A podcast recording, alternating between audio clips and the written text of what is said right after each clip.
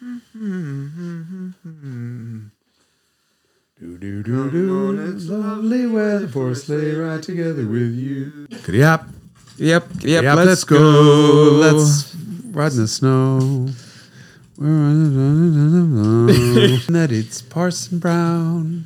He'll say, "Are you married?" We'll, say, "No, no, man." man. But you can do the job when you're in town. Later on, we'll conspire as we dream by the fire to face unafraid the plans that we made. The fans in- that we made. fans that we made. We made Yes, fans. yes. Not Carmudgeon after this fans. song. Santa baby, oh, A 54 convertible. I'll do.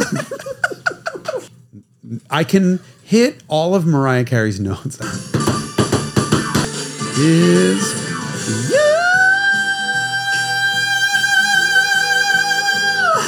it's pretty rapey.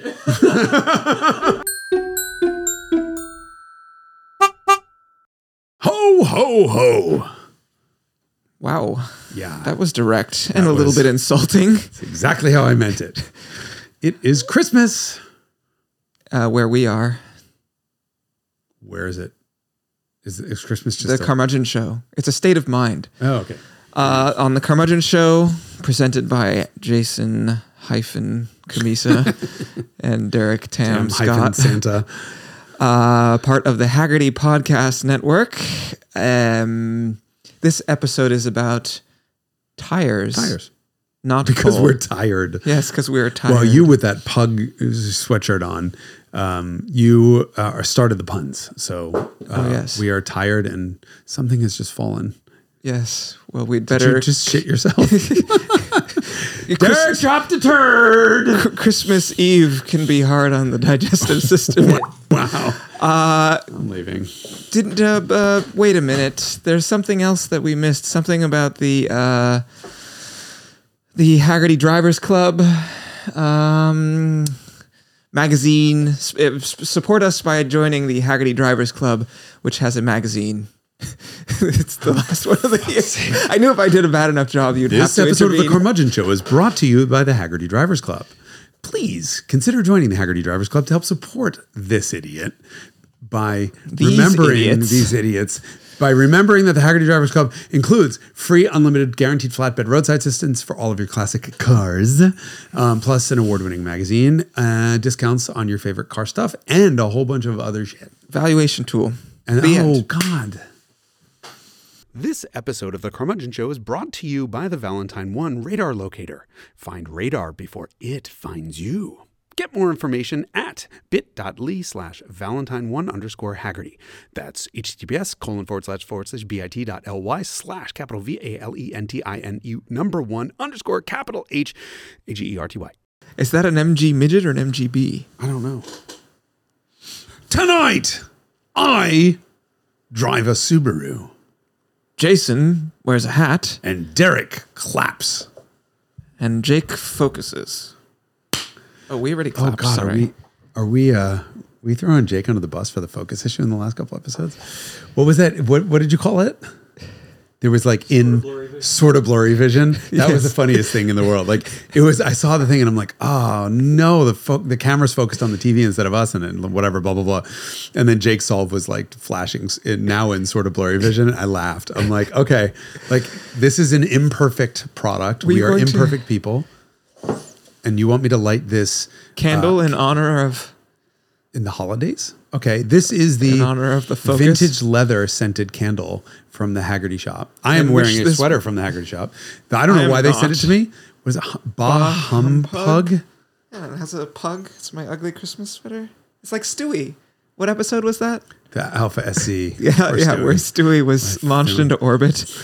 okay, I'm lighting this candle. We are in a Hagerty property that is insured by Hagerty. So should this thing torch the fucking building, the rover's outside. We're good. We're good. Can't blame it on the rover. Can't blame it on the rover. It's beginning to look a lot like Christmas. Oh yes, happy twenty fifth of this. Happy Boxing Day tomorrow. tomorrow. Yeah. Is this candle going going out? Uh, yes, it is. Uh, it is that time of the year whether We'll have you to call celebrate. roadside assistance for the candle. If you enjoy this product, don't forget that Hagerty provides unlimited roadside assistance, guaranteed flatbed for your candle. yes. Um, we are definitely in a festive mood, and by that I mean I think you had alcohol for lunch. yes, I had the old liquid lunch in the style of um, Patsy Stone yes. from AbFab, or who else was a raging alcoholic? Uh, the Kelly Johnson, the guy who designed the SR seventy one. I think he did his best work before lunch. RE seventy one. No, the uh, Lockheed SR seventy one, these the supersonic spy plane. Okay, because I would like to transition to RE seventy one RSs. It's a tire. Um, oh, I thought you were transitioning to a tire. We're- Changing your pronouns? No. we are not allowed to have this discussion on a podcast. Uh, uh, you know that LinkedIn automatically added a he, him, or what, you know, your pronoun no. selection. And it added he, him to mine. And I'm like, I just, uh, like, fine, sure, whatever. And then it occurred to me that I should change it to naturally aspirated. Like, and so it says, it says like Jason Cammisa naturally aspirated. It just makes me laugh. And I, I mean no offense to anyone about it. Did it allow you to do that? It did. Yeah, you Oh, can change your wow. pronoun to, pronoun to whatever you want, and it just kind of made me laugh. And I'm like, I really genuinely hope Well, you'd better not have any anyone. work done. Then you won't be naturally aspirated anymore. forced inducted. I don't know. Yeah, sure. Um, Yeah. Um, but uh, that awkward transition aside, I love how you throw out the number 71 because that's important. Uh, a couple weeks ago, I did the Lemons race that we have mentioned now twice in two previous episodes. Um, and we finished overall third place. Uh, the team is the team captain is Bill Arnold. Congratulations. Thank you. Thank you. Uh, we actually had two cars. One finished 52nd because it didn't actually finish.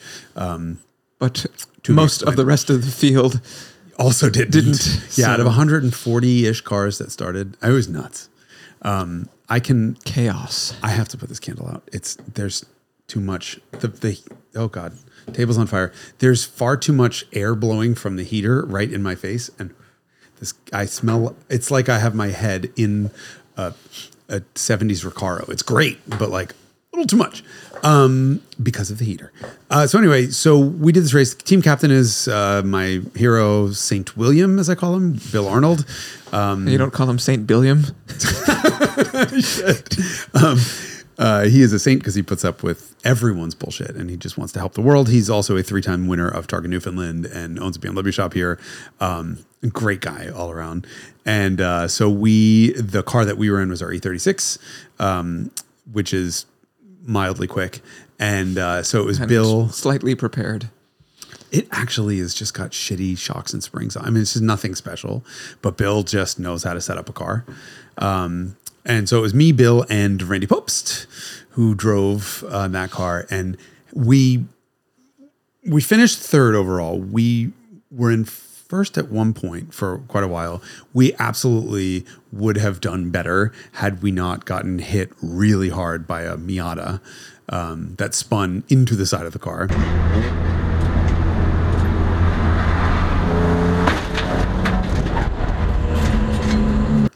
Then I got black flagged for going off because we had a braking issue, um, and I was driving like an asshole. And then we got we had two overheats that the car was going through a little bit of coolant, so and we didn't know until it started getting hot.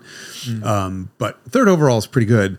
Um, and this was interesting because Bridgestone, I, I talked to Bridgestone a while back about the RE71 RS, which is their new, that replaces the RE71R, which is named after my favorite tire of all time, which is the RE71, which was 20 years ago, um, which used to let me outgrip everyone. And my favorite part of this tire is it didn't make a sound at the limit. So I used to be able to like do burnouts in the Scirocco and slide around people and do all kinds of terrible shit in that car and get away with it because there was no horrible squealing. Um, and uh, Is this the tire that was OE on Lotus products? I think it was on the Elise. No, no, no, no. This was earlier than that. This is probably maybe not earlier than that. Elise was Yokohama. There is there were two tires, uh, two Yokos on the Elise. It there was a oh god, there was a 08 and then an 07 Ad, Advan AD 07 and a something 08. And one of them was an R compound that you got with Sport Pack in the 195 fronts, and one was the high performance all season. 175s. Yeah, 175. Wow. Blah, blah, blah. Um, anyway, R71 was a great tire back in the day, and so now they have an R71R that I'm pretty sure that I had on my one of my cars, and now there's an RS, which I was told is a big improvement. And so I was curious to test it out. Uh, it is available in the Lotus's size, so I kind of was tempted, but I said, you know what? If you guys are interested in sponsoring the race team, send a couple tires to Bill, right? And let's we'll just we'll Couple, put them just two. 16. 16. Couple I said a couple. Bill was like, you know, they reached out and they're like, how many tires and where can we sell them? He was like, 16. Here's my address. I was like, oh, and they did. Um, so each car, because we ran two by cars. Bridgestone. Yeah. Yeah. And unfortunately, the mail got fucked up and we didn't. They had sent all kinds of banners, you know, as sponsorship stuff does. And, Yeah, so you could indicate your affinity and enthusiasm. and they didn't arrive. Oh, so, So- you ran the cars without. I tried. I went to the gift shop at Sonoma Raceway, and I'm like, "Do you guys have anything that says uh, that says Bridgestone on it? I will buy it." And they didn't. So, um, but uh, so they're 200 treadwear tires, and which is the minimum requirement. And we were a little bit worried about wear because the other ties that we've run in the past, and I don't, there's a list of them, all tend to wear a little bit better. And wear is important on an endurance race because this was a total of 13 and a half, I think, hours of racing, something like that. Um, it's called the 24 hours of lemons, but it's no longer 24 hours. And it's certainly not in the winter. So we basically races, you know, start early and then finish at sunset and we're a little bit concerned about wear, so we had, but we had two sets going in, and it was comical. Like this car is set up well, and it's fast, and it kind of does everything really well. So it's easy to, if you're an idiot, and I'm raising my hand for those people watching, listening on podcast, um, you can really have a lot of fun. I passed 1,300 cars during the weekend. and, and it was like, it wasn't just like a normal little pass. There were, I will find a clip because we do have a GoPro on the car.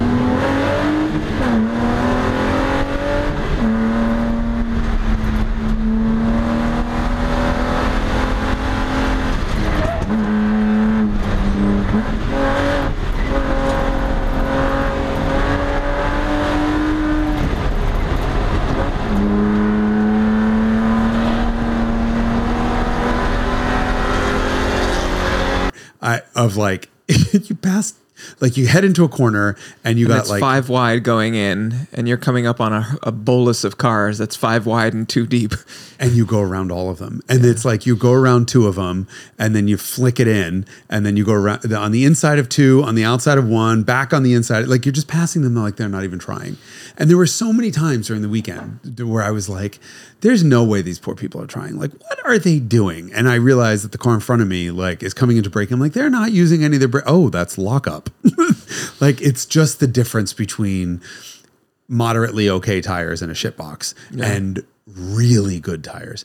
Um, and this wound up being a, a really good choice of a tire for that weekend because it rained and then it didn't rain and then it rained and then it didn't rain and the the wet grip was outrageous. Like genuinely, this isn't fair to everyone. I don't understand how modern tires do this. Like I actually that same weekend I was doing a rally and I it was similarly moist because we mm-hmm. were in the same part of the world at the same time and just hauling ass in the rain at a speed that you don't think the car should grip and you're just like at any moment the car's going to launch and if, at some point you're just like okay the car has mm-hmm. genuine grip in the moist like I mean I was on And four it- S's of and course four S's. Okay, Yeah. but four S's, as much as I love them, in the wet they're fantastic. But when they break away, they break away pretty abruptly. Mm-hmm. Um, and I only know this from from the e-golf. You get sort of a. Uh, I, I'm going to say the these are four S's. We're calling them like trade. Michelin Pilot Sport 4S is the best all around performance tire in the world. Um, and it, the grip is in genuinely nuts. Um, and in the dry, when they break away, they're they're like an all season. They're so wonderful. In the wet, they're a little bit skittish. They'll sort of, sort of skip over the surface. These RSs didn't. And that was the craziest thing. And when you're dealing with 13 hours of racing, right, you can push to the limit, but I can't wreck the car. I, first of all, it's not mine to wreck. Um, and I don't want to let the whole team down. There are a bunch of other people who want to drive these cars, and I don't want to get hurt or worse, hurt anyone else. You can fucking do the stupidest shit and just come in and you're like, eh, a little sideways here, a little sideways there. It doesn't. It broke. They broke away like winter tires, which is insane. I don't know how this works. So, uh, hats off to Bridgestone for the R71 RS because I mean, we went through a lot of tread. Do they make the Blizzak as well? Yeah. Oh, I so was- I do have Bridgestones. I was always a Bridgestone boy. Actually, before I discovered, I- don't know if it's before I discovered Michelin or before the latest generation of Michelin's just sort of leapt. The first Michelin I remember really doing that was these Pilot Super Sport. Mm-hmm. When those tires came out, I was just like, "Holy shit, that's the way to go." That's different. yeah. I was on a launch for that tire. I'm sorry if you're watching. I'm turning the heat down because I turned it up way too high because it was freezing in here. As it Now is you're wintry. getting cooked in your wintry mix. yeah, when my wintry mix of of uh, leather. Um, I went on the on the press launch for PSS, which was Pilot Sport three. So Pi- Pilot Sport two came out, and the Pilot, Pilot Sport was always a good tire. I had them back in the day on my 911. Which one was the Pilot Super Sport? P- it's technically PS3. So it was Pilot Sport, Yes, Pilot okay. Sport 2, Pilot Super Sport, and then PS4, and now PS5. Um, and uh, I used to have the the one thing I was a Bridgestone boy, so I had SO02s Two on the 911 back in the day. SO2s. Um, uh, SO2s. No. Yes, SO2 poles, right? There was a SO1 pole position, SO2s, yeah. Um, and the Bridgestones were great, but they would wear pretty quickly on the track. And at some point, I needed um, I needed tires for a track day, and they just weren't available. And the only thing that was available was the the, the Pilot Sports, which were the OE Fitment on the car. And I thought, oh my god, they're twice the price. They actually lasted four times longer. And so, even though they didn't have as much sidewall stiffness, so the steering was sort of a, a little bit diminished, they were well worth the two times the price. Um, and that was my first intro, but to them. And PS2 came out was amazing. PS3, which is Pilot Super Sport, I went on the launch of. They had a launch in Dubai for this tire. Wasn't that tire originally designed? I think it was for the 599 GTO. Was the first car that received PSS. that as an OE fitment. I think, if I remember correctly. Does that timeline stack correctly? Was your Yeah, yeah, it was about about the same time. Um, I went on the GTO launch also. That was really good. Sounded great. Um, the launch sounded great. the car sounded even better. The um, yeah, and then PS4 just changed the world because PS4 was now uh, Pilot Sport Cup two levels of grip or near as ma- makes no difference in the real world. even in low temperatures and in the wet? Um, and then there's the Michelin All Season line, which is PSAS. So Pilot All Sport. Is it Pilot Sport All Season? Yeah. I it's I don't know. PSA is four now. Uh, I have all season fours on the minivan, and I have all season three plus, which was a pre- immediate predecessor on the Lotus, which is a strange choice, but um, the way that car breaks away is very sudden, and I So like. you wanted a more progressive departure, and honestly, the grip level provided the, by those, despite being all seasons, is like immense. it is it outgrips the original factory Yokos. So I had the non R compound Yokos. 8008 was the the one, and I have 8007 or something. But um, yeah, the it, those all seasons outgrip the the original summer near R compound tires, um, and then break away so beautifully that um, I love them. It helps dull the departure, suddenness of the departure of an otherwise slightly sketchy car. But this sort of got me thinking we should do a whole episode on tires because there's only one thing that touches the ground.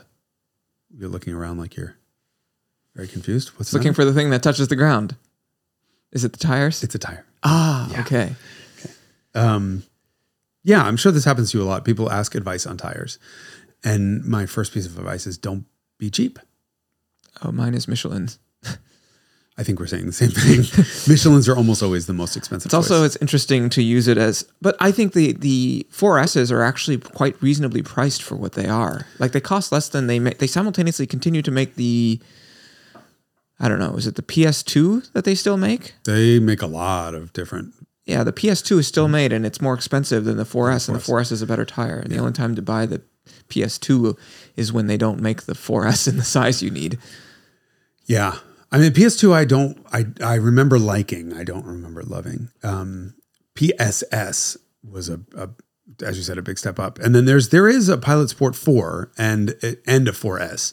Uh, I don't have too much experience with the four, um, even though that's our OE fitment. That tends to be OE fitment on things like um, BMW stuff. We'll use PS4, and I feel like that's the optional tire now on GR86, maybe. something hot hatchy or something hot that I drove recently. It was PS4, and I thought, why not S? I want more S. Um, but uh, yeah, the advice is go buy the best tire that meets your requirements and matches your driving style. Um, but people really forget that uh, at the end of the day, you can have the best car in the world with the worst tires on it, and it's going to be a shit pile. It's always an interesting reference point also when you're looking at a used car and if you feel like it has Michelin's and you're like, that's going to be a good car. Done. Right. How weird is that?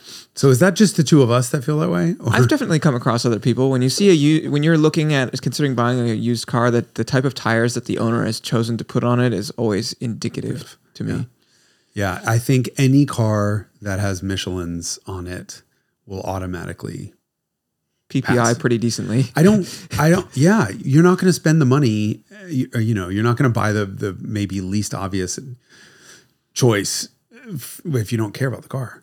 Yes. Um, Yeah. And what gets me are the people who. I'm sorry to be this way now. We're all celebratory and everyone's nice right now. It's about to change. It's the people who are like, I spent all the money and I put the Pirellis on it. Well, because they're Italian and there's a Pirelli banner at the Formula One track or something like that. That's the power of to- marketing. Are we going to have to talk about Pirellis now? Uh, it's up to you. I, I mean, I think it might chance it cost us a chance for sponsorship ever. Uh, But on um, motorcycles, they are the best tires in the world. really, Yes. now It's how is it that they're so terrible on cars? Oops, I just I don't know. I I truly have don't know. never met a Pirelli that I've liked. I like the old ones. Oh, like forty years ago Yeah, like CN36s and CN12s. because they look cool. Yes. yes. To me, that's a very important part for an old car. Right? You have an entirely different set of criteria for an old car. Although, uh, it depends what it is, and also the the Michelin XWX was always such an iconic tire uh, that was standard fitment to a bunch of Italian exotics plus the Mercedes 450 SEL 6.9, which I always enjoyed.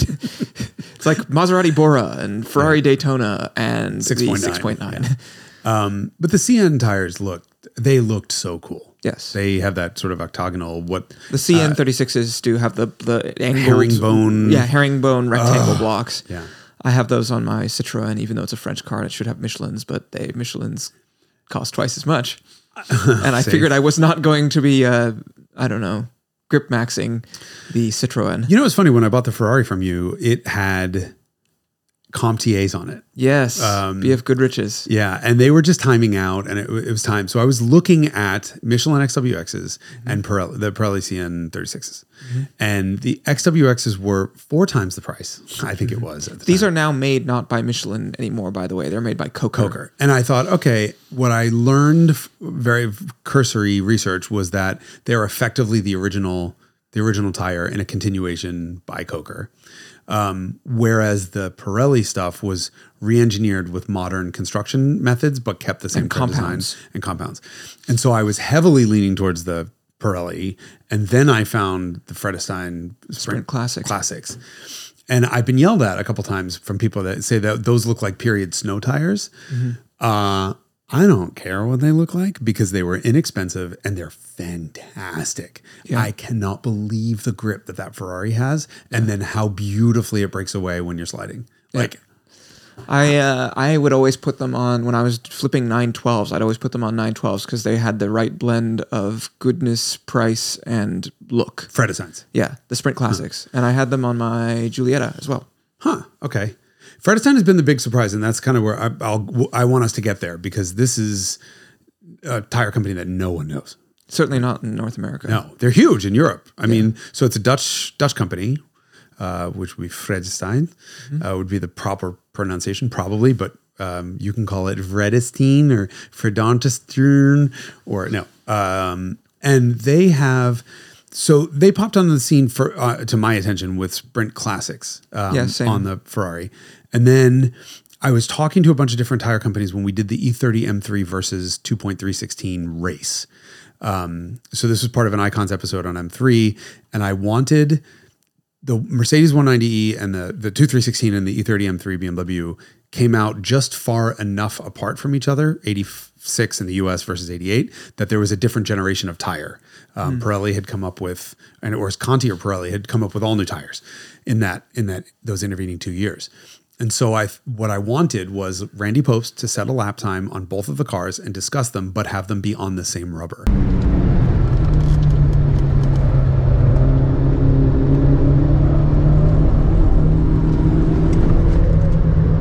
And Fredestein made a tire called the Sprint Plus. Plus that was in the stock 205 55 15 size. Uh, and I contacted Fredestein. I said, Can you do me a favor? Send me this. This is for testing and whatever. Um, they were fantastic. Yeah, that's what I have on my Cosworth now. Oh, do you? Yeah. Oh, that's right. We did because you bought it in Europe where they probably are used to seeing that. I don't think that tire's available anymore in the US. Oh, really? Um, something tells me that there was the last time I looked on Tire Rack, it wasn't. Um, but it was inexpensive. It did so well on the abusive track day. I mean, well, I'll throw a video of, of Randy doing donuts in my 2316.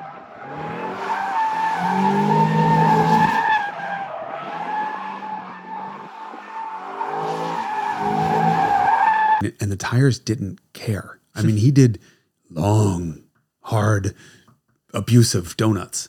Um, and we tracked the cars all day.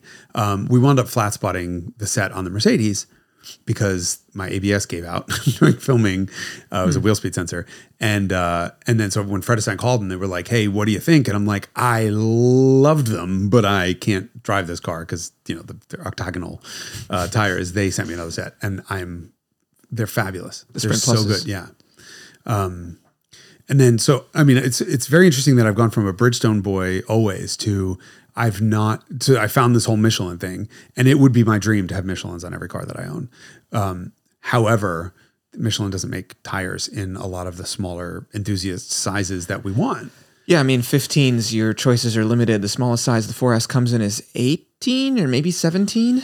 Uh, and so if you're running a car from the 90s that is on 16s or 15s or 14s or 13s. 14s if you're from the 70s, then uh, yeah, you don't have a lot of choices. lot of you can do the Coker XWXs, which certainly look right. I they grip well. That's what's on the Miura, actually. Mm-hmm. Okay. They grip really well. Yeah. Either that or it's just that car is fundamentally amazing when hello, it's a fucking Miura. Double wishbones. Yeah. Um, but I wound up going, I've had like 50 million sets of Yokohama S drives, for example. Yeah, because of your 15 inch requirement, there's like two or 15, three yeah. sizes. And they were replaced with tires. Yokohama Fleva, which I'm sorry, whoever came up with that name, F L E V A. Like whoever came up with that name needs to be shot. And then uh, I was talking to a guy who worked for Yokohama, and he's like, "Yeah, they're marginally better than S drives, but I've never had a set of S drives that was round." Um, every car I have with them, they grip well. They're wonderful that. tires, but it's yeah. I mean, the right speed, you might have a moment. Enter orbit. No, I'm thinking you have an orgasm from all the vibration. It's the vibration. I mean, I'm Oh. It's like my E30 wagons on S Drive still, and they're they're about bald, and I'm I'm happy about it because the it, the car is like driving. so what do you do? Sprint pluses? if they're available, I would do Sprint Pluses. Um, I would. I've had really good luck with Dunlop stuff. So the Z2 Really? and Z3 star Z2 Star Spec and Z3s have been good. They wear quickly, um, but they're grippy as all hell. I have Z3s on Beatrice and Z3s on the Scirocco right now. Um, I don't think they're as aggressive as the RE71s previ- that I previously had. Um, RE71Rs. Um, but there are plenty of choices. I won't do business with it Hankook? Yeah, Hankook. Because they wouldn't warranty a set of tires that were eight months old and were cracked radially the whole entire way around. Um, and they're like, well, it's obviously a manufacturing defect, but uh, best we can do is give you um, a, a discount, uh, a set of four uh, tires at our discounted price. And the discounted price that they would give me the set of four for was greater than Tire Rack was selling them for. Huh. And I'm like, come on. This is uh, like these cars, these tires have no miles on them. It's clearly a manufacturing defect. It was three of them out of the four. Uh, and they're like, yeah, no, we can, we can great give you this great deal. And I'm like, fuck you. Um, so Hankook is out. Um, Were the tires any good? no. I Okay. mean, that's that's one of the. I think we run Ventus, Hankook Ventus car uh, as one of some of the alternate tires in the race car, and I, I don't know. Um, some of the Kumho stuff has been great lately. I just don't have The Rover much- has Kumhos, Yes, Solus. soulless Kumho. Is that what you called it? No, that's what it says on the tire. I know it's a very awkward name. get us in trouble on It's this. just a collection of letters. Yeah, it's a slightly unfortunate. Um, but I I'm in this tire dilemma right now. Before we get to the like sci- sciencey stuff behind tires, because as you know, I have Pilot Sport 4Ss on the e-Golf, which has decimated range. Um, so it's really and a variety of roads too. I'm sure. Oh my god, they're so good. That car, I mean, we've talked about it before. 1.07 G on the skid pad. It's obscene. It, it's so much grip, and they're great in the rain. They're great in the dry. They're great everywhere. I love these tires. However, um, I also went to 18s, and when I did this uh, back in the day, this is now three years ago. Um, I got two identical sets of 18 inch Volkswagen Seren wheels, which are Mark Six wheel. Um, OE GTI. GTI Autobahn wheel. And I put one set of Pilot Sport 4Ss on one of them and at one set of Pilot Sport All Season 3 Pluses on the other. Um, and I, I got three identical e-Golfs. One of them was fully stock. They all had the same mileage on it, same everything. One was fully stock on the Bridgestone Ecopia EP422s. The other one had the All Seasons and the third one had the PS4S. And we did exactly the same, with the same amount of mass in each car. So two people plus ballast to equal the mass out. All three cars were cha- charged on the same charger at the same time at the same place. Um, left and did the same route together uh, with the same climate control settings. I went crazy on this, and we really did keep it as even as possible. And the result was both Michelin's lost exactly nine, the same amount of range, which was 19%. Uh, and this was of 126 miles. 125. Yeah. So, um, it was, and the problem there was that with that test was that it was mostly we drove like Christians the whole time. It was just you know we also kept passing each other. It was a it was a whole thing, but 19% of mostly slow driving in the faster type driving that I do, I'm seeing a more like 40% hit, um, which is huge. And so Is I'm- that aero or is that rolling resistance? Yes, probably It's a both. combination of aero. Probably both. Well, hold on. Actually, a friend of mine, one of the guys who, one of the people who participated in that uh, was uh, uh, that test was um, my friend Colin and his wife Shannon. And Shannon's car, she is the champ. She's been averaging. So the car's rated at 125 miles. I was averaging 140 on the stock tires. These e-golfs do pretty well. And then uh, just like my old one, which was an 83 mile car and I averaged 97. So it's overperforming. Everything's great. She's averaging like 160 to 170 a charge because she's mostly low speed in city and she drives like a reasonable person, clearly. Um, and they just replaced the factory size with all season fours thinking, oh, it's the same 205, 55, 16, all season four. They got the same 40% hit. 40. 40, 35. I think theirs was 35%. And they were like, something broke on the e-golf, swapped factory tires back on, boom, fine. And that's just the wheel, just the tires. Yes, not the Kept wheels, the wheels. Um, right? Because the aero of the, those factory wheels is Yeah. So Colin wound up throwing, hi, Colin, if you're listening, threw, wound up throwing those uh, all season fours on his old 911 because it's the right size for that car. He absolutely loves them. Bought another set of Bridgestone Ecopia EP422s and boom, right back to 160 miles of range. So to me, the biggest surprise is how enormous the impact of rolling resistance can be. Like 40% for two, two different tires of the same size. that's shocking. Shocking. Is that an electric vehicle joke with your bah hum pug pug Yes, Christmas thing on? obviously. Um, so I'm going to try to what I so my my PS4s's are wearing.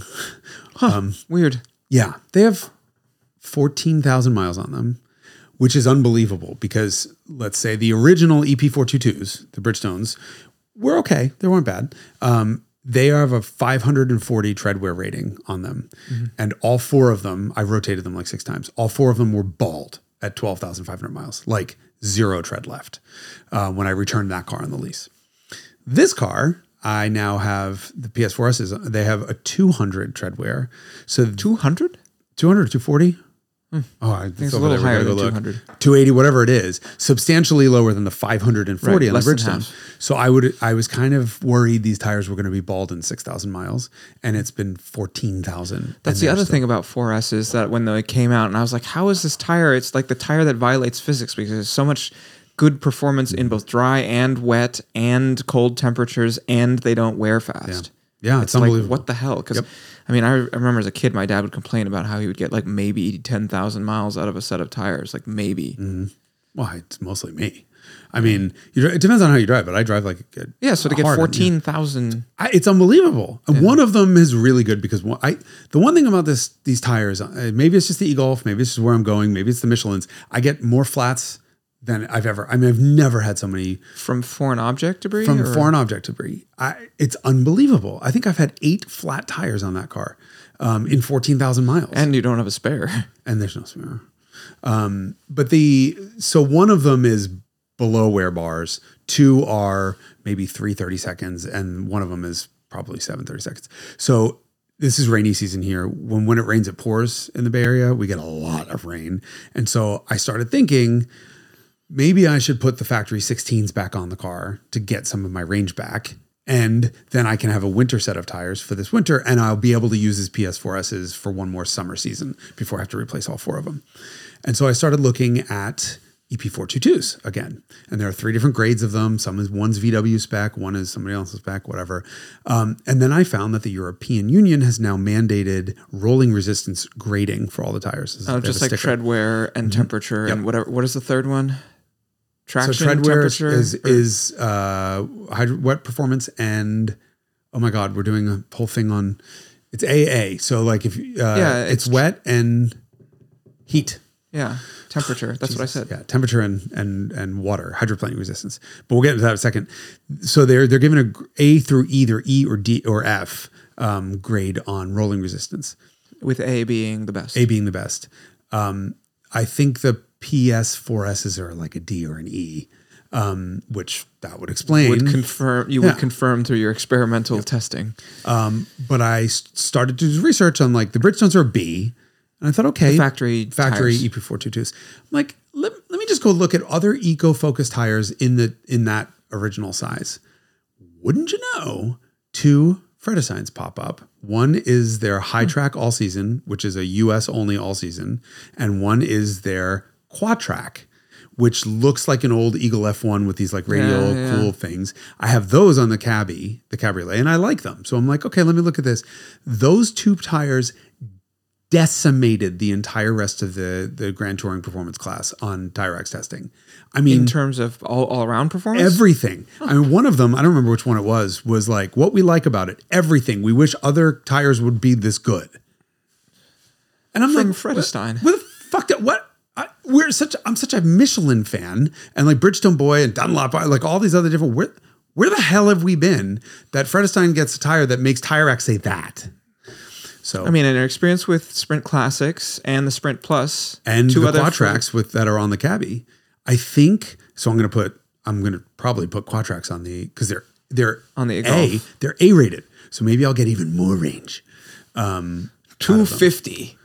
Seven million miles out of a double A battery. Um, yeah, I just look. I, this episode should be called "Where the fuck did Vredestein come from?" I mean, we should have done some research if we really want to answer that question, but it seems to be Holland. I'm gonna leave now. Be nice Right. to me. It's Christmas. Okay, So let's talk about tires. we just did. No. I mean, I think there's probably some usable information that we could give to other people ra- rather than me rattling off about tires. Um, I think there's a lot of lack of understanding about tire sizes and grading and things like that. And I think we should just take this time to explain. Okay. that. So your car's tires have a size. What is Whoa. it- what is it? Amazing. mean? Yeah, like your shoe. What does it mean? Uh, the first number is width In. millimeters, Okay, so a 205 two hundred and five millimeters. i.e. 20.5 centimeters, and that is the tread width, effectively. Mm-hmm. Okay, next number, It's aspect ratio. which means It's a percentage of the width. which is the height of the sidewall. yes.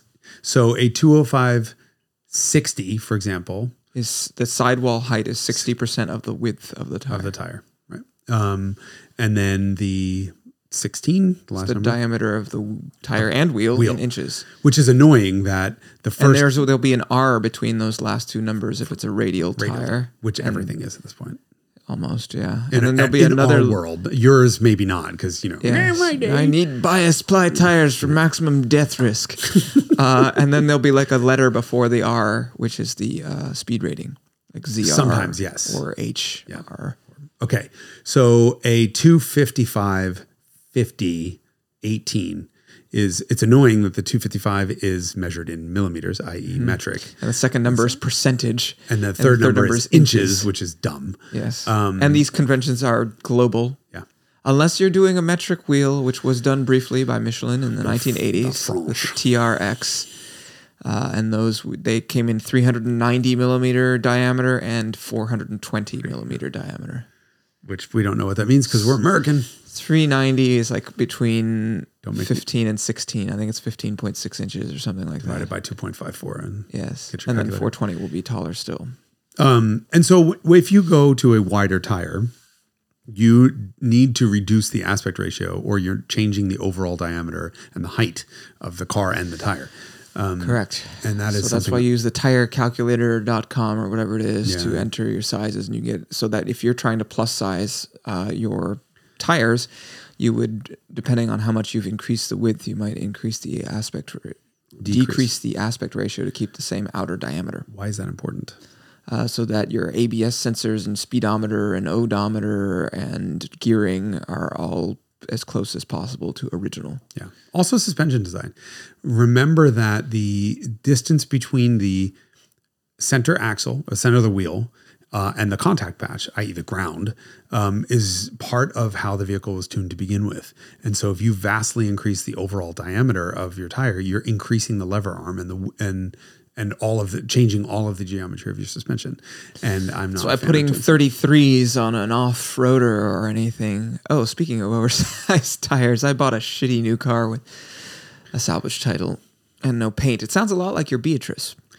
But It's the same color. It's it's not. also a straight six. no, it's a it's a it's a later one. It's a V6. It's an M112. I'm leaving. It was thirteen hundred dollars. You bought a you spent thirteen hundred dollars on something with a V6. Says the man who's got a V6 minivan. and you spent quite a bit more than thirteen hundred. You spent more my than thirteen Vangina is not salvage title. yes, my van is named your Gina. Vangina matching numbers. yeah, Oh, good. My Vangina's got all original paint. Have you metered it? uh, right. So I bought a thirteen hundred dollars salvage title C two eighty in nineteen ninety nine, with no clear coat on it, uh, for similar reasons that you bought uh, Beatrice. Because you're stupid. Yes. Okay. Don't worry, I split it three ways. So actually, my share was only four hundred and thirty three dollars and thirty three cents. Okay. So for what and and what why? So when I, I originally posted that I had simply bought this car on um, on my Instagram story, and people were like, "Why did you do that?" Some people were like, "It's beautiful," and they were just like very complimentary. And I was like, "Are you blind?" and then other people were like, "Why did you buy that shit heap?" Especially with the V6 instead of the inline six, Yeah. because up until '97 they were available with inline sixes, the good twin cam 24 valve. Yeah. Uh, and I just said for reasons, and then uh, you know the next photo is a tech sticker on the car, um, be- and we bought winter tires for it. Incidentally, one of my uh, co-owners in this car is the person who also owns a third of the Rover SD1 with us. And this is how I found out about the new C30 uh, C280 because you said to me, uh, "You're gonna have to buy us out on the Rover because We spent all our money on some other foolish, irresponsible, and inexpensive activity. which is you gonna Uh, admit it's called Rallycross, um, which you had never heard of. Uh, Oh, I have. You had? yeah. Oh, you acted surprised to see what we were doing. I was surprised that I didn't get a fucking invite. All Uh, I know is everything is fine in my life and everything is wonderful and I'm having a great weekend until I get a video from you rally crossing a fucking W202 and I was so jealous that I was sitting like working on my house like an imbecile while you were having so much fun. How dare you?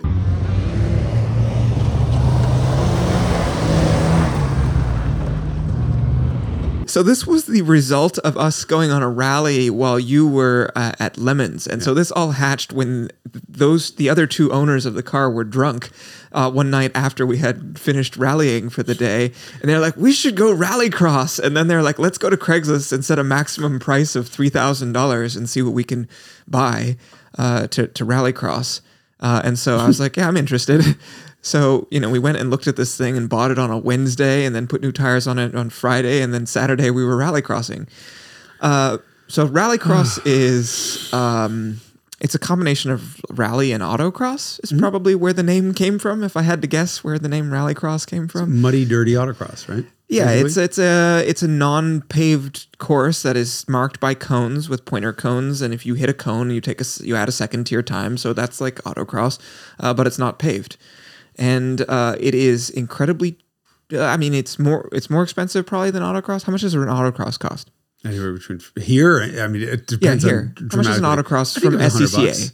Oh, I- I think the last one I did was hundred bucks. So it costs the same as an autocross. So it's ninety five dollars to enter plus an SCCA membership, uh, which you should have anyway if you're an enthusiast motorist. Mm-hmm.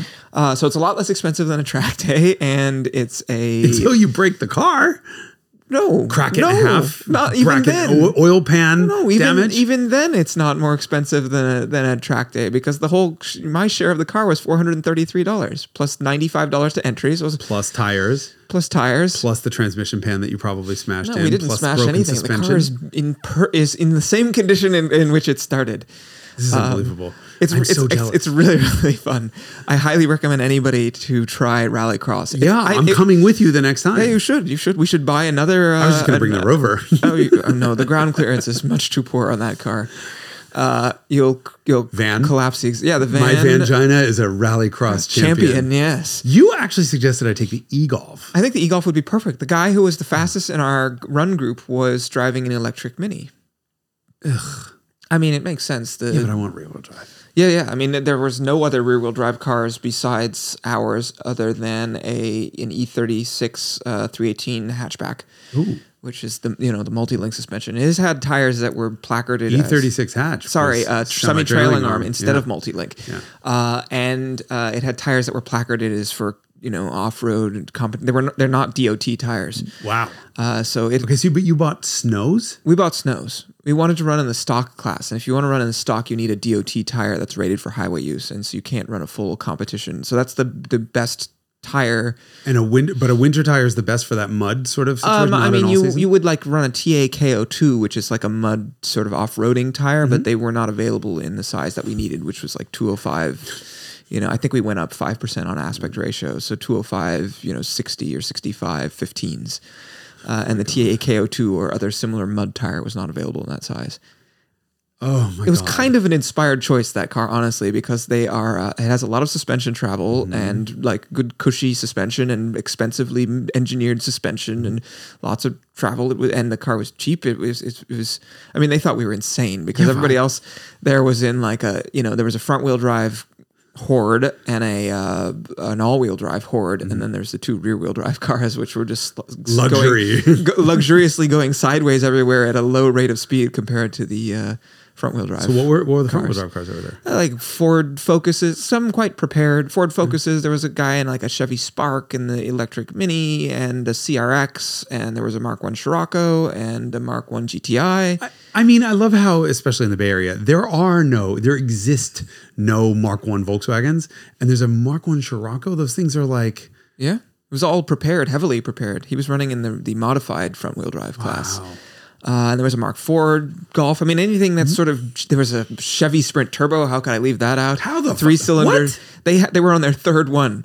They they just knew they learned their way how to to around a Chevy Sprint Turbo on the first car, and then Uh, Apparently not if they destroyed two of them no already. Rallycross did that. That that car I particularly enjoyed because it made a great deal of noise, and uh-huh. none of it was engine or tire noise. It was all like the hood rattling and the bumper vibrating and like weird noises from the suspension, and so you could hear this thing coming from quite far away, and all of the noise was not sort of ordinary car noise.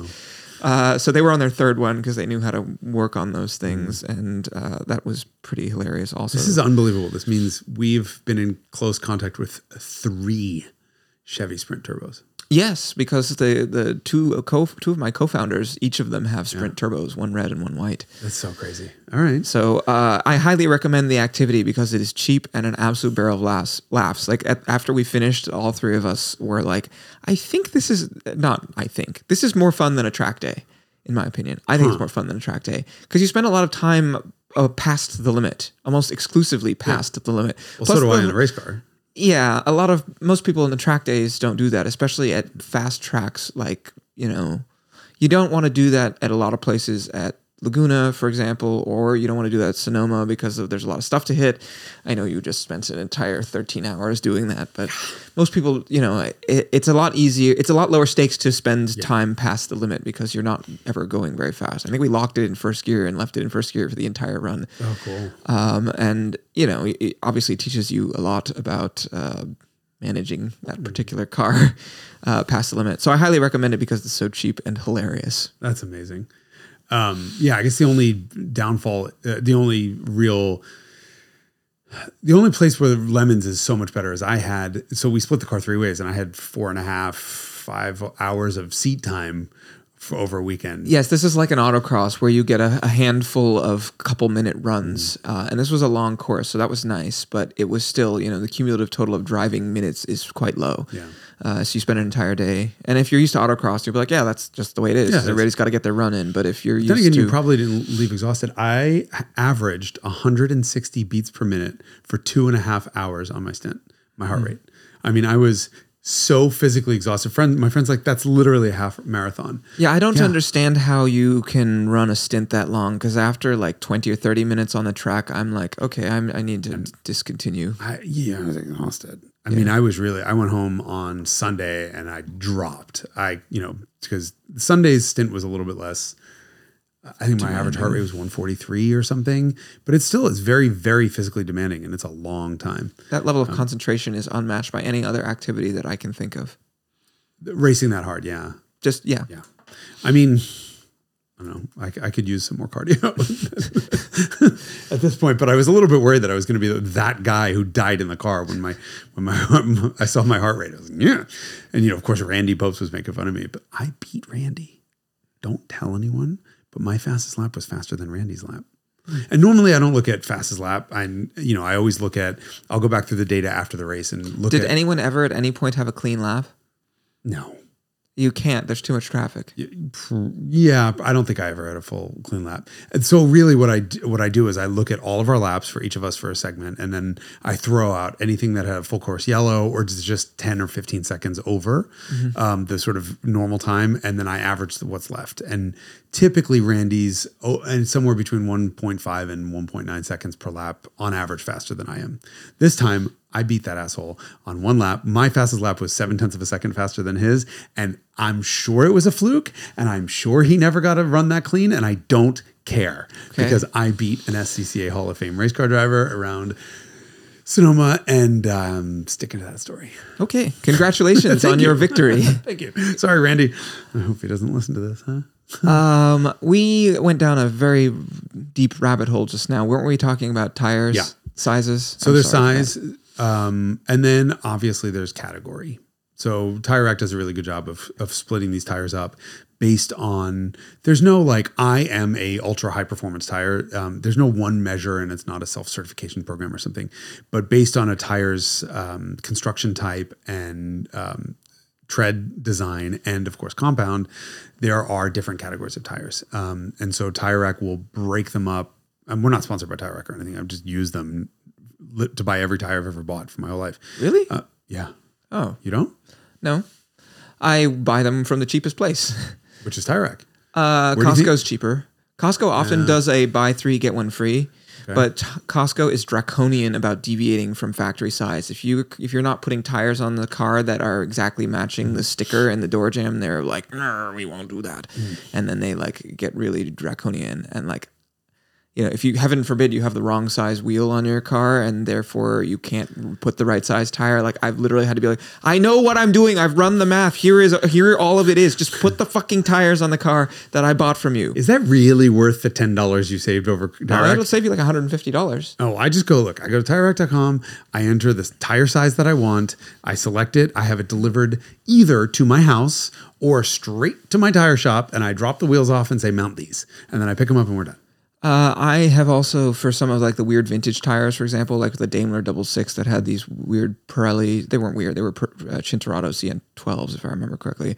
Uh, there's a great place in the UK called Longstone Tire, and they get the tires to you in like four days, and they have a lot of weird vintage tires. That's where I got the tires for the Citroen also. So if you need like vintage tires, tire tire rack's not going to have like CN36s or CN12s or XWXs. They also so did then not have 155 65 SR 13s, which was the front tires, or 165 60 SR 14s, which are the rear tires on the beat. Beat, yeah. So I did buy those from two different people in on eBay, but I got Petlas. Hold on, Petlas is the name of the tire. Apparently they're Turkish. Uh, oh, it was like some fabulous name like Petlas Fabuloso or shit, Splendid, Splendid, something like that name. Um, but I bought those on eBay. Everything else comes from Tire Rack. Um, but anyway, you, you pick your your performance category based on like you do not run summer tires in, in the winter. You do not run them below 50 Fahrenheit, 10 Celsius. They are not safe for use there, um, and it gets even worse when it's cold and wet. Um, and then 4Ss do pretty decently in the in the high 40s. Yeah, they're totally fine in the, in the high 40s. I mean, those are kind of the exception. But they do, like the first couple turns I make in the e-golf when it's cold, they're definitely at a uh, reduced amount of grip. And then if it's, when it's raining in the Bay Area, it's always in the 50s. It's always somewhere between 48 and 55 degrees. And uh, uh, when the tires are cold and it's raining and it's cold outside, holy shit. Um, I did that with Cup 2s once. Cup, That- fuck, fuck Cup 2s. Yeah, that scared the absolute piss out of me. Isn't that one happened to your your GT3 touring Uh, without you driving? Oh, yes. Cup twos, no thanks. Yeah. I will not have them. Yep. Um, so they are they're so aggressive that when they break, the way they break away is like you've hit an ice patch, Mm-hmm. um, especially in the in if there's any water anywhere to be found in the next neighborhood. No. Yes. Um, um, but then there are there's treadwear rating, which is a non certified sort of standardized thing. Mm-hmm. So the idea there is a base the base rating is 100 and so if a tire gets a rating of 150 it should should wear 150% better or 50% better than the 100. So if the 100 treadwear tire lasted you 10,000 miles you should get 15,000 miles out of the 150. In practice it doesn't work that way. Um, 200 is a very sticky tire. Well, 200 is a tire that wears out quickly. Yes. It doesn't necessarily have to be sticky. Yes. That's So one of the the ways that we've all started to uh, categorize tires into these max performance summer, ultra high performance, high performance, all this other stuff is treadwear. Because typically the more aggressive a tire is, the faster it will wear, but it doesn't necessarily have to be that way. Eh, Again, in the sake But if the baseline is 100, then that's a very, very sticky, that very f- because it was- slow wearing, it- fast wearing, sorry. came out years and years and years ago, and so tires have gotten better and better and better at wear. I mean, there was the what the hell was that tire that was on the Dodge Viper ACR that Oh, this was kind of a cheater tire. had a treadwear Yeah. rating of 20, 20. Really? They called it 120, but the tires that we drove at Motor Trend said 20 on them. I've seen 20, I've seen 60. Trofeo R's Yeah. or 60, I think. And Pirelli's fall apart. We you were there for um, filming Dark Horse. Dark Horse, yeah. And uh, the one of the rears just packed up and We departed pretty spectacularly. man and also look at the lucid same exact failure uh and the It's a sapphire Pirelli Not special. You know I, I hate to shit on any company broadly speaking but uh, you know i said i never met a pirelli i liked W- when we're filming we do things to tires that just don't happen in, in the real world we're just so hard on them um and what's what we, Anthony and I will look at the tires that are on the car and make a decision. If it's Michelin's, we're not worried. The, uh, like a any set of Michelin's will make it through an entire entire shoot. We will ask for backup tires just in case we get a flat, um, but that's kind of it. If there are Pirellis on the tire on on the car, not only do we get a backup set, but then we say no burnouts, no slides. And if you watch the Dark Horse video that should have made a couple uh, debut a couple days ago, I never got sideways. And all the action sequences i'm in the dark horse and Randy Pobst is in the bmw m4 and he was hooning sideways crazy tire smoke all over the place. We never thought about it. We never worried about it. But the uh, mustang had Pirellis on it, and I we said no fuckery at all. And we ran the we got the lap time out of them when they were brand new. Um, we did just normal sort of dynamic filming with no sliding, and then I did one e brake uh, slide at in first gear. So I don't know, 26 miles an hour. Did a 180 e brake. Randy flies by in the M4. I dumped the clutch in first, and the tire exploded. And we were like, oh, fuck. Like, we only have one spare set of rears, and now I've just destroyed in one take. And I don't know if you guys know this, but it takes a lot of takes to do some of these action sequences. We were genuinely concerned that we wouldn't make it through. Um, and that's Pirellis. Every time we have a Pirelli, that happens. Con- Continentals are almost as bad.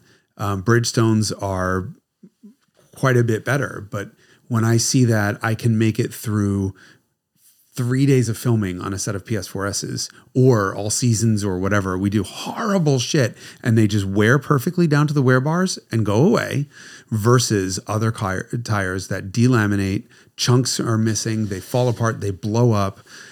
I have to think that in the real world, I would much rather be in those Michelins. Michelin apparently has quite a bit bigger development budget than anybody else, like maybe twice as much as the next closest competitor. Is what I've heard. Or no possibly even more than that. I've heard Yeah. other tire companies say that their their development budget is basically bigger than everyone else's combined. Um, and I, I'm sure seems that was to be borne out in the way the products behave. they just last forever. It's Yeah. amazing. Um, you know, I will look. I'll give credit to to um, to Bridgestone on that 71 RS. Like they dealt with two days of racing, um, or each set of tires dealt with a full day of racing. The front left on our car was worn out by the end of the race, but the other three were easily usable again. Um, but that is wearing more quickly than some of the other three and 400 tread wear tires that people use. Um, but nothing beats a Michelin. My God, my God. I mean, if we could get like on, if we could get PS4Ss on that race car, I don't think it would have outgripped the Pirellis, but they would last for like three seasons. Yes. it would be so awesome. How old are your tires? out. 2017. Oh, they've been sitting? No. We've been using them Six continuously. a year. Yeah.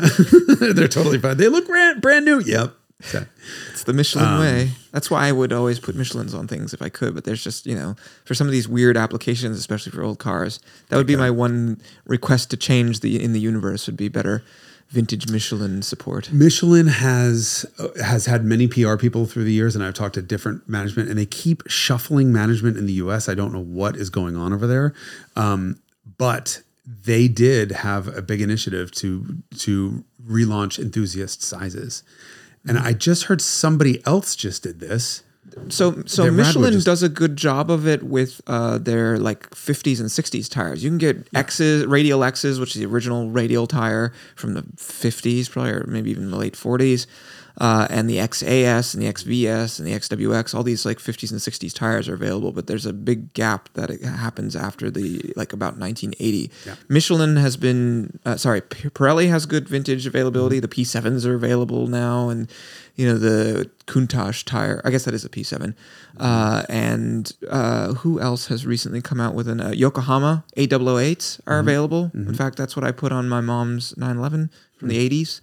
Uh, so It's nice to hear because some of the most of my cars have really limited availability and if not none. And there was a point at which so E30s are everywhere in the Bay Area still, but they're mostly gone throughout the rest of the country.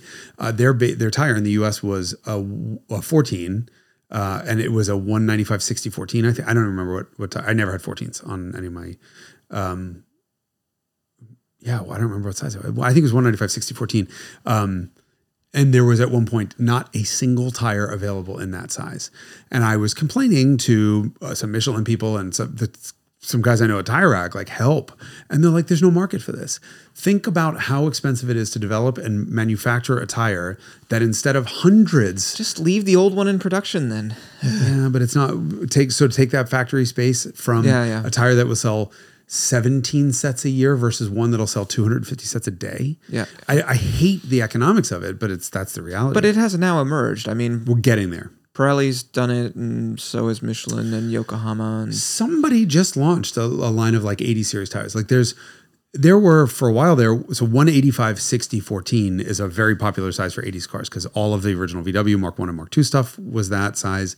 Miata was also that size NA. Um, and then also all the Civics of the day were 185 60 14 and you know, so Honda stuff. And there was for a while there almost nothing. But uh, Dunlop has Z3, which is their latest super high performance, or I think it's a max performance summer, available in 185 60 14. And so of course I have it on the Scirocco. Um, and then the 15s, Vredestein had that Sprint Plus. For a while there, there was only one choice, which was DZ101, uh, which is a Dunlop, which was not a good tire, um, and Yoko S Drive, which was not a round tire. um, But a, a good, but not Eh, round. Good, but not round. And I've gone through so many sets of them, and I'm just hoping somebody else will come out with a 205 55 15. And so I know that this is now starting to be an emerging market where people are seeing, okay, these cars are now collectible enough. Well, in the same way that red lines were put back in production for all the muscle car guys and stuff like that. Hopefully, the sort of enthusiast momentum will. So, because what it was for a long time was a size of tire that was owned by people who were just like sort of suffering through an old car because they couldn't get anything better, and now it's transitioned into enthusiasts who are buying these tires. And so, just like a BMW M3 costs the same thing as a, a 7 Series when they're both 10 years old Mm-hmm. because in one case it's just depreciating, the other one it retains its value because enthusiasts keep the values Right. up. The tires, I think, will do the same. I hope so. We hope. I hope so because it was pretty pretty upsetting when I couldn't get a single tire for the for the beat. I'm like, oh, this is unbelievable. And there are strange sizes. Yes. But um, but you know, a normal car like I, somebody told me recently there was a, there was a period of time where you couldn't get a single tire for a Volkswagen Beetle, which was I think 155 SR15s, um, 155 70 15s or something. They, but they just were there was nothing available. Like how the hell do you take the second most produced car in the history of the world Yeah. and not have a single tire available? But the landscape's definitely changed. I remember this was true about the Miura. You had to put uh, T/As, the radial T/As Mm-hmm. that you had on the 308, and then uh, Michelin. Well, you Michelin's a workaround if you have nine inch rear wheels, but you can actually get the correct size. They were ten thousand dollars when they first came out for a set of tires for a Miura SV, but Pirelli started making them. This was you know ten years ago, or whatever. Anyway. Uh, have do, uh, other topics on the subject of tires? Are we ready to I mean, we probably could round it out? do here? a whole episode on like UTOQ or the United the Oh. Unified Tire Quality, whatever the, the the sort of ratings of temperature resistance and and water. So We didn't talk about speed ratings. we didn't either. talk about speed ratings either.